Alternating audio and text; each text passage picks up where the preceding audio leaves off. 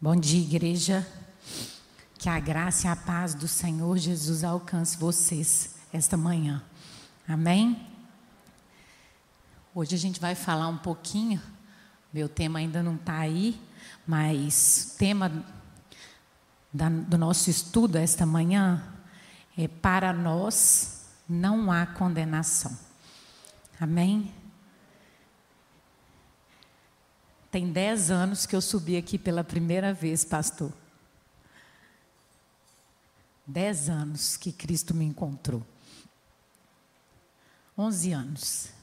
Mas eu estive aqui pela primeira vez há dez anos atrás, num culto de quarta-feira da juventude.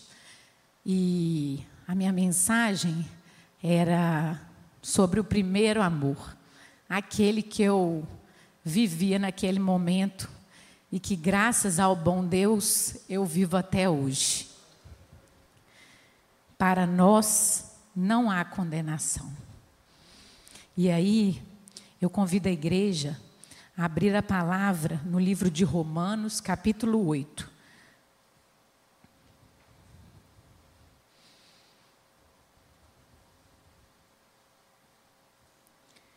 E diz assim a palavra do Senhor a vida dominada pelo Espírito Santo. Agora já não existe nenhuma condenação para as pessoas que estão unidas a Cristo Jesus. Pois a lei do Espírito de Deus que nos trouxe vida por estarmos unidos com Cristo Jesus, livrou você da lei do pecado e da morte. Deus fez que a lei não pôde fazer porque a natureza humana era fraca.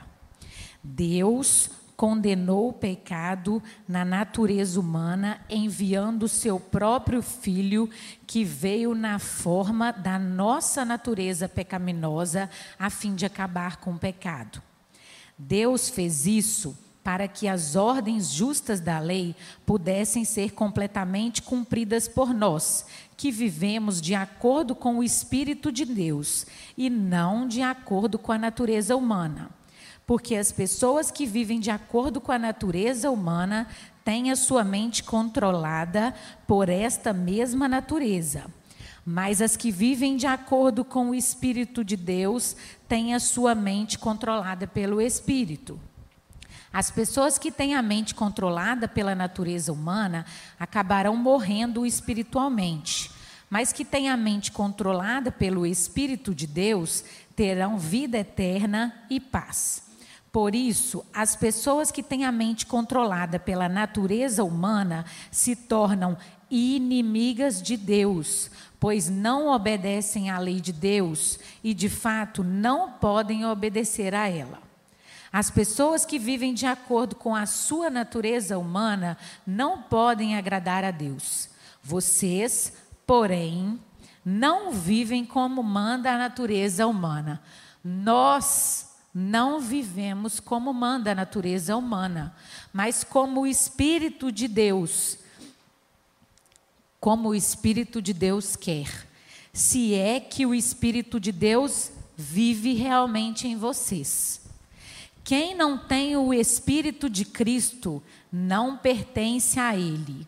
Mas se Cristo vive em vocês, então, embora o corpo de vocês vá morrer por causa do pecado, o Espírito de Deus é vida para vocês, porque vocês foram aceitos por Deus. Se em vocês vive o Espírito daquele que ressuscitou Jesus, então, aquele que ressuscitou Jesus Cristo dará também vida ao corpo mortal de vocês por meio do seu espírito que vive em vocês. Portanto, meus irmãos, nós temos uma obrigação, que é a de não vivermos de acordo com a nossa natureza humana porque se vocês viverem de acordo com a natureza humana de vocês, morrerão espiritualmente. Mas se pelo Espírito de Deus vocês matarem as suas ações pecaminosas, vocês viverão espiritualmente. Pois aqueles que são guiados pelo Espírito de Deus são filhos de Deus. Porque o Espírito que vocês receberam de Deus não torna vocês escravos e não faz com que tenham medo. Pelo contrário, o Espírito torna vocês filhos de Deus, e pelo poder do Espírito dizemos com fervor a Deus: Pai, meu Pai. O Espírito de Deus se une com o nosso espírito para afirmar que somos filhos de Deus. Nós somos os seus filhos e por isso recebemos as bênçãos que Ele guarda para o seu povo. E também recebemos com Cristo aquilo que Deus tem guardado para Ele. Porque se tomamos parte nos sofrimentos de Cristo, também tomaremos parte da sua glória. Glórias a Deus. Amém? Para vocês que têm o Espírito de Deus que traz Romanos 8, não há nenhuma condenação. Amém? Glória a Deus por isso. O que a gente precisa internalizar é se nós temos esse espírito dentro do nosso coração. Se tivermos, não haverá condenação. Mas e se não tivermos? E se estamos na ilusão de que temos o Espírito de Deus em nossos corações, sem que isso seja uma verdade na nossa vida? E aí, Paulo vai trazer sobre a lei mesmo do pecado que enfraquece o nosso espírito. E vai falar então das leis do espírito. Para quem vive as leis do espírito? Como nós louvamos ao Senhor aqui nesta manhã. Cristo morreu a nossa morte, nos deu a vida que ele nos trouxe através do espírito, e nós não vivemos mais a nossa vida. Nós vivemos a vida de Cristo. Se vivemos a vida de Cristo, o pecado ele não nos acorrente, não nos aprisiona mais. Ele não nos enfraquece. Ele continua fazendo parte da nossa vida, mas a gente combate o pecado porque a gente não vive mais a nossa vida. Nós vivemos a vida de Deus. E aí, Paulo ele fala então das vantagens de estarmos verdadeiramente em Cristo. E a maior delas está no versículo 1. Agora já não existe nenhuma condenação para as pessoas que estão unidas em Cristo Jesus. Para nós que estamos em Cristo Jesus, não há condenação. Mas o que é estar em Cristo Jesus? E aí, eu queria ler Gálatas 2:20 que diz assim: Eu já estou crucificado com Cristo e vivo não mais eu, mas Cristo é que vive em mim. E a vida que, que agora eu vivo na carne, vivo-a pela fé do Filho de Deus, o qual me amou e se entregou a si mesmo por mim. Nós estamos crucificados com Cristo. Ele morreu por nós e agora nós vivemos a vida dele. E esse texto de Gálatas, ele, seguinte, ele quer dizer para a gente o seguinte: você vive agora a vida de Cristo. Liberto você está do pecado.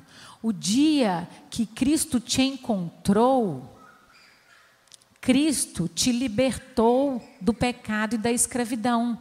E agora você vive a vida dele. Você vive pela fé. Você crê nele. É ele que te sustenta. É ele que te conduz. Não é mais a Thaís. Não é mais o que a Thaís quer, não é mais a minha vontade, mas eu quero saber o que Cristo tem para mim, porque eu não estou vivendo mais a minha vida. A minha vida agora, ela é do Senhor Jesus. E por isso eu estou livre de toda acusação, porque Cristo, ele já derramou o sangue dele por mim. Eu sou aprovado por esse Pai. Mas para viver a vida dele, eu preciso entender que a minha forma de vida, ela é diferente.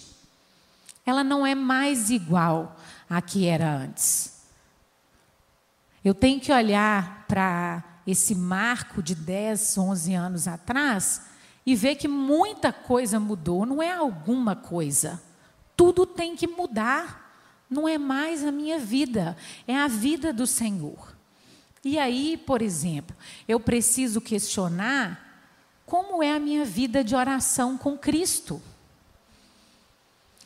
Se eu vivo a vida de Cristo, será que eu me relaciono com esse Cristo o tanto que eu deveria me relacionar? 1 Tessalonicense 5,17 fala: orai sem cessar. Sem cessar. A todo tempo. Só dessa forma eu tenho intimidade com Deus, relacionamento com Deus. Como que se eu vivo a vida de Cristo, eu saio da minha casa sem orar, sem conversar com meu Deus? Como que se eu vivo a vida de Cristo, quando eu vou tomar uma decisão, eu tomo essa decisão sem oração, sem a preocupação de saber o que que Cristo decidiria. Não é a minha vida, é a vida de Cristo. Como que eu decido as coisas por mim mesmo? lá na minha família para tomar uma decisão, como é que decide eu e o Alessandro? Mas a gente não chama Cristo se nós não estamos vivendo mais as nossas vidas. Como que a gente conhece alguém que a gente não conversa? Como que eu vou entender o que Cristo está falando ao meu coração se eu não tenho intimidade com Ele, se o meu relacionamento com Ele é vazio, é superficial. Igual aos relacionamentos das redes sociais, por exemplo. Porque Cristo tem que ser o primeiro nas nossas vidas. É o primeiro amor, aquele que arde 1 Timóteo 5,8 diz: aquele que não ora pela sua família, ele, ele é pior do que uma pessoa que não tem a Cristo. Muitas vezes, nem pela nossa família nós estamos orando. Muitas vezes, a juventude não intercede pelos seus pais, para que Deus os alcance, para os que não são alcançados, para que Deus os transforme, aqueles que Deus ainda precisa aperfeiçoar, para que Deus os guarde, os proteja, para que nós possamos aprender a honrá-los como Deus quer, já que estamos vivendo a vida de Deus. Muitas vezes, os pais vão dormir sem abençoar os seus filhos, sem entregá-los na mão de Deus, porque teve um dia cansado, porque trabalhou muito, porque está passando mal, porque está internado lá no hospital. Mas Cristo não descumpriu um minuto sequer a sua missão. Nós também não podemos descumprir a nossa. Não tem dia mais ou menos, dia bom, dia ruim, não dá para oscilar. Cristo nos confiou. Cristo nos confiou esses filhos como a maior herança. E tem muito pai e mãe relativizando a criação dos filhos. Tem muito pai e mãe cansado, entregando para a escola, entregando para a escola bíblica dominical. Um chamado que é nosso, que foi Cristo que nos confiou. Ele não vai cobrar da tia Débora lá do pólen. Só a Gabi, né, tia Débora? A Gabi ele vai cobrar. Ele vai cobrar de mim, do Alessandro e de cada pai e mãe aqui presente. é a sua responsabilidade, é a sua missão. Você, para estar em Cristo, além da oração, você precisa buscar a Deus.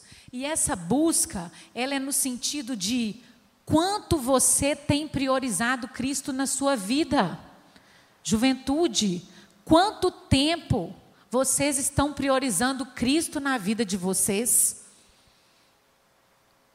Quanto tempo você se dedica? Jeremias 28, 13 diz: Buscar-me-eis e me achareis de todo o vosso coração. Buscar-me-eis e me achareis. É o Cristo Todo-Poderoso que está te dizendo que você vai encontrá-lo. Quer coisa melhor do que isso? É só você buscar. E como que você está vivendo em Cristo e não busca Cristo? Não busca na oração, não busca no querer saber o que Cristo espera, não busca querer saber o que Cristo pensaria a esse respeito, aonde você deve ir, aonde você não deve, como você se expressa, como você se veste. É a vida de Cristo.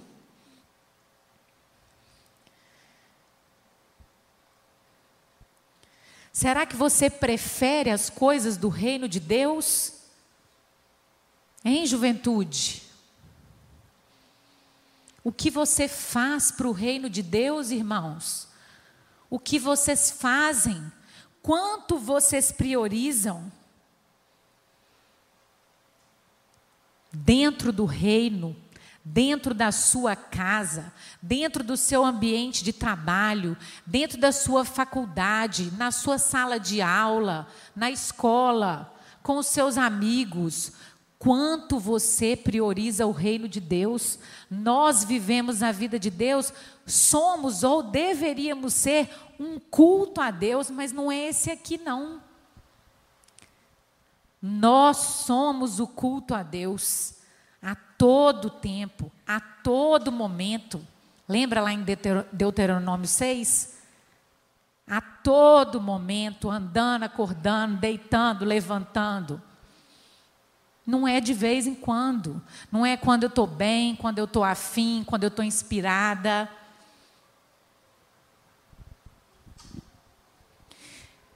E Deus tem responsabilidade para todo mundo. Deus quer usar os dons de todo mundo dentro do reino dele, dentro do nosso lar. Deus tem responsabilidade chamado para o pai, Deus tem para a mãe, Deus tem para os filhos. Nós já tivemos a oportunidade de trabalhar isso comigo mesmo.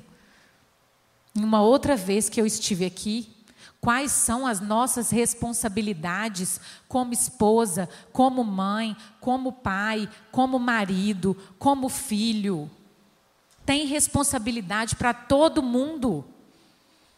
E Cristo nos diz, mas como que a gente vai saber se a gente não se relaciona com Ele? Se a gente não deixa Ele nos encontrar? E está lá o Deus Todo-Poderoso, Criador dos céus e da terra, que fez um mundo maravilhoso, nos colocou no último dia, depois de preparar tudo, que entregou seu Filho para morrer por nós, que nos ama que está todo o tempo esperando a gente buscá-lo, para ele nos encontrar. E a gente, o pó do pó, ah, tem dia que eu não estou bom, tem dia que eu não estou afim, hoje eu não estou bem, eu estou cansada. Será que estamos mesmo em Cristo dessa forma? Será que dessa forma não estamos então condenados? Você obedece a Deus? Efésios 6, de 1 a 3, diz assim: Filhos, obedecei aos vossos pais no Senhor, pois isto é justo. Honra o teu pai e honra a tua mãe, para que você vá bem e tenha vida longa. E aí, esse versículo é muito trabalhado num estudo que a gente fez num grupo que a gente tem aqui da igreja de mães cristãs.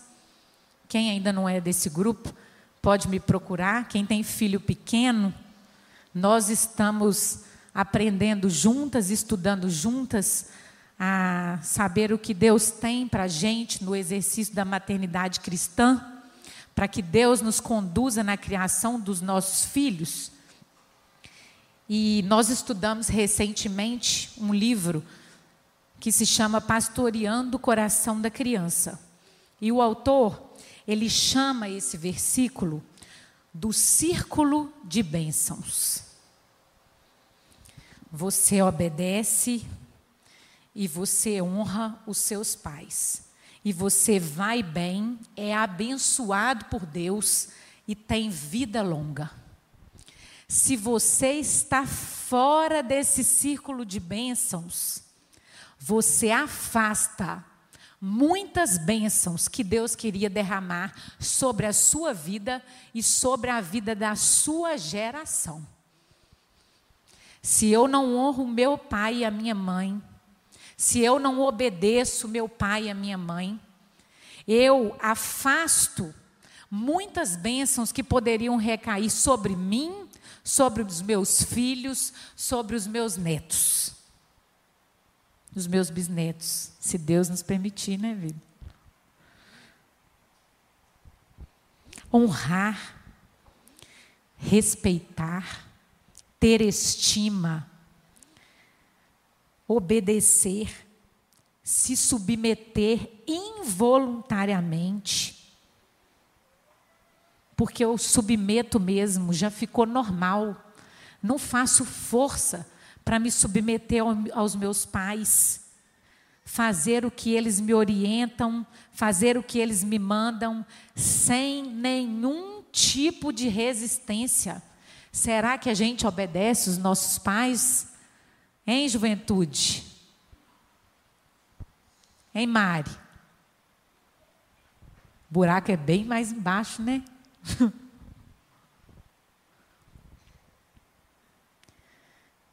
Só dessa forma nós estaremos no ciclo de bênção. E Deus colocou os seus pais na sua vida para te conduzir. É inquestionável. Efésios 6 não fala honra seu pai cristão, honra seu pai conhecedor da palavra, não tem nenhuma condição. Honra seu pai, respeita seu pai, obedeça seu pai. É uma forma de Deus te ensinar a obedecer a Ele e a se submeter a Ele. Será que quem não honra e não se submete aos seus pais sabe se submeter a Deus? Filho desobediente afasta as bênçãos do Senhor. A gente tem que aprender a ser submisso. Submisso ao Senhor. Tiago 4,7 diz: Sujeitai-vos, portanto, a Deus, mas resisti ao diabo, e ele fugirá de vocês. Você que está em Cristo, que para você não há condenação, você sabe aonde é o seu lugar. Você sabe aonde você deve ir. Vocês têm livre arbítrio. Nós podemos ir em qualquer lugar. Mas nós sabemos aonde devemos e aonde não devemos ir porque Cristo mora nos nossos corações, somos cheios da presença dEle. E aí, eu queria trazer uma leitura de Salmos 1, que é uma leitura que sempre falou muito ao meu coração, e toda vez que eu leio, Deus fala ao meu coração assim: Thaís, é Salmos 1, não é à toa, não. É o primeiro, primeiro versículo, primeiro capítulo do livro dos Salmos. Bem-aventurado o homem, bem-aventurado é mais do que feliz. O homem que não anda no conselho dos ímpios, não flerta com coisas que não agradam a Deus, não se detém no caminho dos pecadores, não se assenta na roda dos escarnecedores. A gente não se sente à vontade. Eu não estou falando que nós não podemos ir a um lugar ou outro, mas a gente sabe muito bem qual é o nosso lugar. Muito cuidado com isso, juventude, porque eu sei que vocês talvez sejam aí a classe social que mais são atingidos por isso. Porque tem muito convite, muito convite que não é de Deus, muito convite do mal. Mas não se esqueçam que o diabo, ele se afastará de vocês. Como diz Tiago 4, quando você sujeita as ordenanças do Senhor na sua vida. No começo, talvez você tenha que fazer uma atitude até de resistência, de falar eu não quero, eu não vou. Né, Débora? A gente já conversou muito sobre isso no, no nosso discipulado. Não sei aonde a Débora sentou, não, mas ela estava ah lá, não é?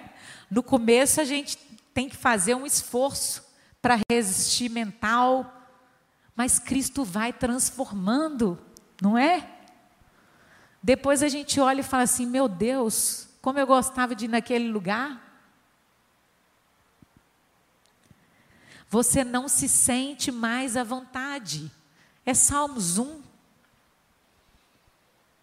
você não se sente à vontade. Mas muitas vezes Deus até te coloca lá, mas você sabe que você não está lá por acaso, que Cristo tem uma missão específica para você, e é você que vai iluminar, é você que vai modificar o cenário. Para você, não há condenação. Para você que vive a vida de Deus. E aí, Deus colocou no meu coração uma conversa que eu tive com a minha mãe. Eu tive lá no mês de, de julho, lá na fazenda onde os meus pais moram, que não é aqui em Patinga. E a minha mãe é professora na igreja dela de jovens, adolescentes, 14, 15 anos. E ela me falou que eles fizeram um trabalho com eles é, para poder falar de Cristo e do pecado. E aí eles colocaram um copo, eu acho que era com água e iodo. E fica transparente, né? E, e um copo de vinho, de suco de uva, para poder falar, representar que o suco de uva era o pecado. E aquele copo branco, né, que teoricamente estava com água para a classe, era éramos nós, cada um de nós. E aí é, elas foram falando, são duas professoras, a minha mãe e mais uma, que nós fomos criados à imagem e semelhança de Deus. Né? Cristo morreu por nós. Seu amor e o relacionamento com ele, nos, relacionamento com ele nos afasta do pecado, mas aí muitas vezes a gente vai deixando é, o pecado entrar nas nossas vidas. Quando a gente não é vigilante, quando a gente deixa o nosso eu crescer diante da vida que Deus quer colocar em nós, porque não estamos vivendo a vida de Deus, e aí é, ela derrama o, o suco de uva num copo de água, sem iodo. E aí o copo fica todo roxo, né? De suco de uva. E aí o pecado ele vem, entra, vem morar e tira completamente aquela água transparente, aquela água limpa de que Jesus vem quando ele purifica.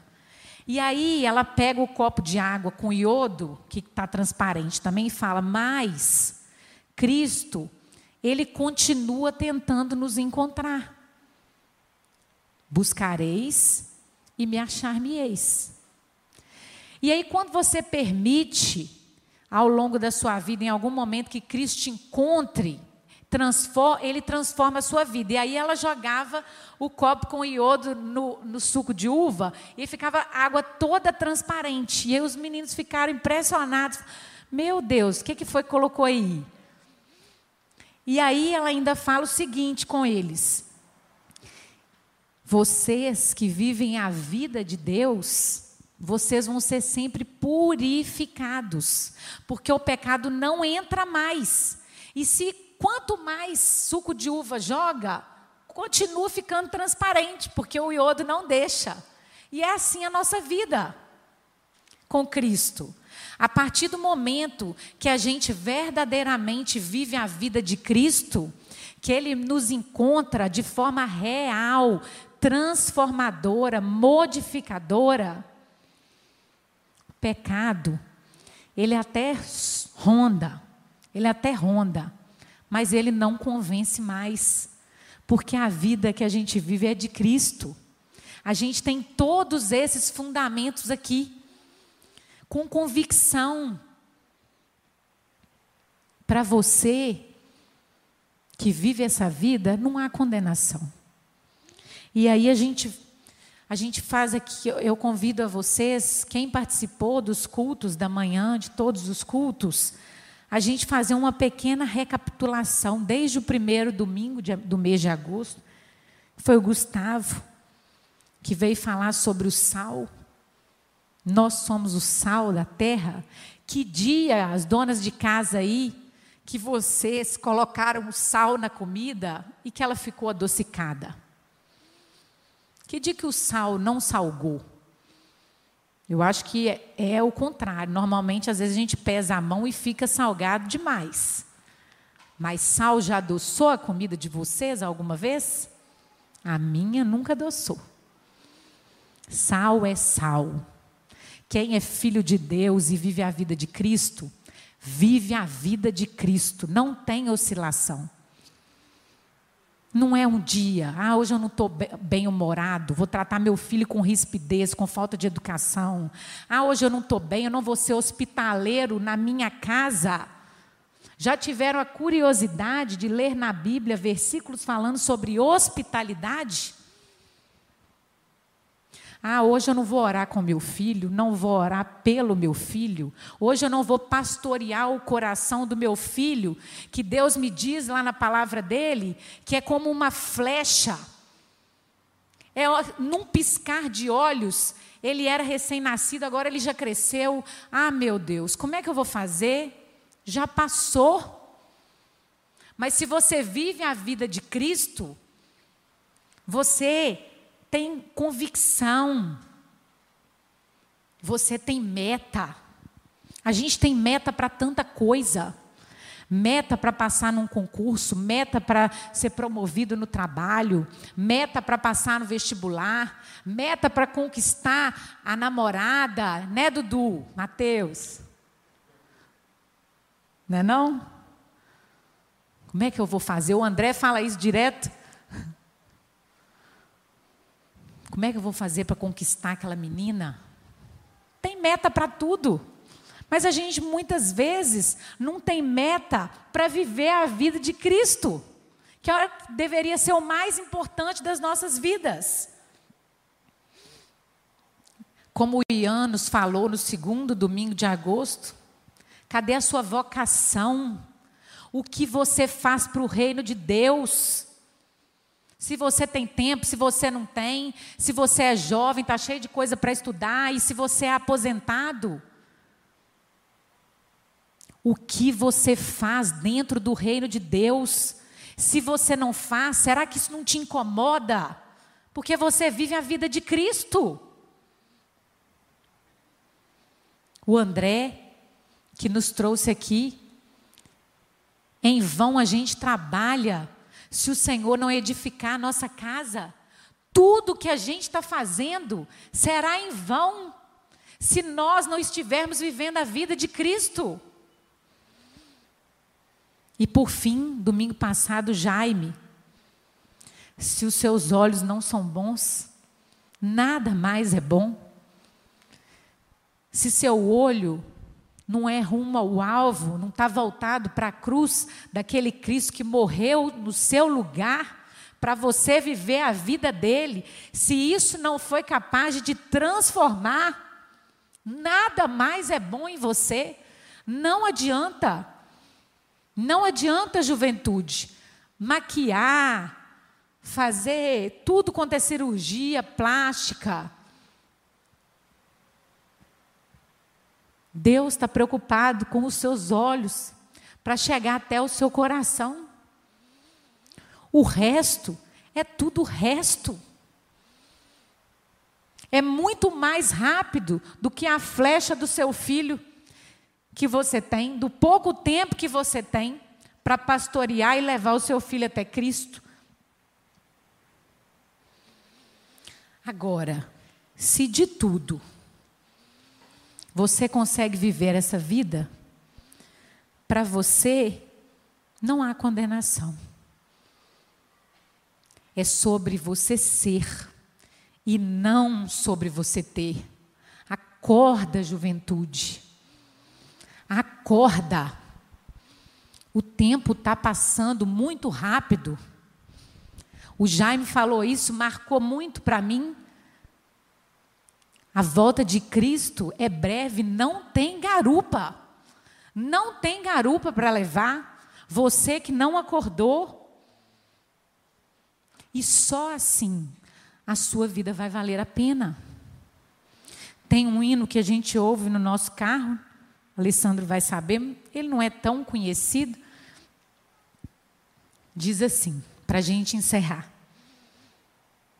Não quero ser alguém que cai e se acomoda pelo chão. Não quero ser alguém que atrapalha a caminhada de alguém. Eu quero me oferecer para ir buscar o meu irmão lá no deserto, pelo mar ou pelas terras de ninguém, lá longe, eu tenho a missão de buscar o meu irmão. Será que eu estou buscando meu pai, minha mãe perto, exercendo a vida de Cristo em mim? Eu quero ir e estar pronto para lutar.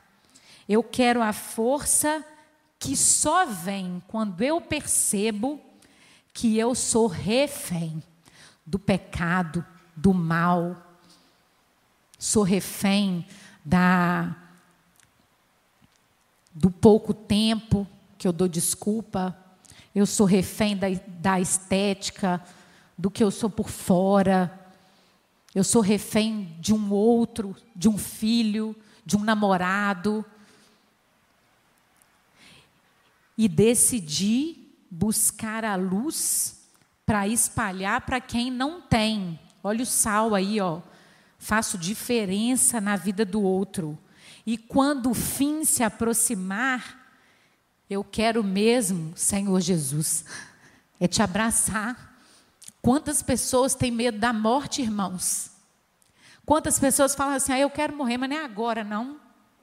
Eu quero viver mais um pouquinho, fazer mais uma coisa aqui, em juventude. Aí eu vou aproveitar isso aqui, mas depois eu vou ser crente. Deus já trabalhou na minha vida, mas eu vou viver isso aqui só um pouquinho.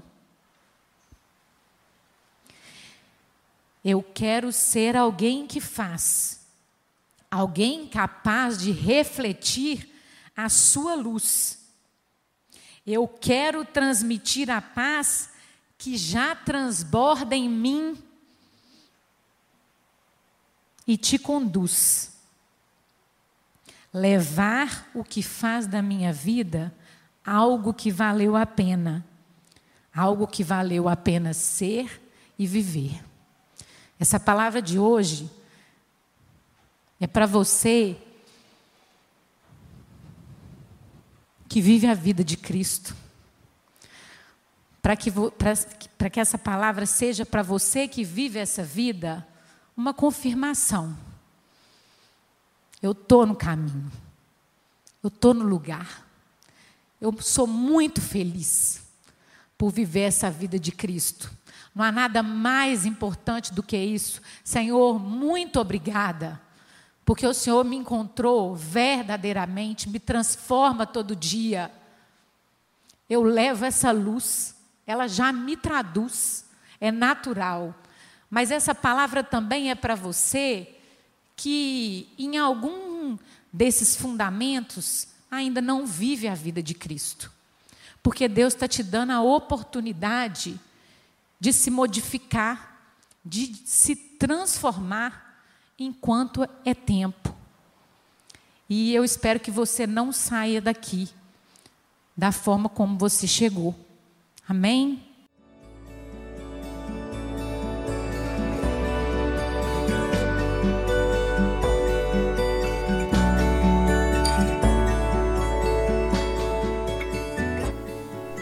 A Igreja Batista do Bom Retiro tem plena convicção de que a palavra de Deus é poder para salvar e transformar vidas. Nosso desejo é que essa mensagem tenha alcançado seu coração. Para saber mais sobre quem somos e em quem acreditamos, acesse ibbrpatinga.com.br.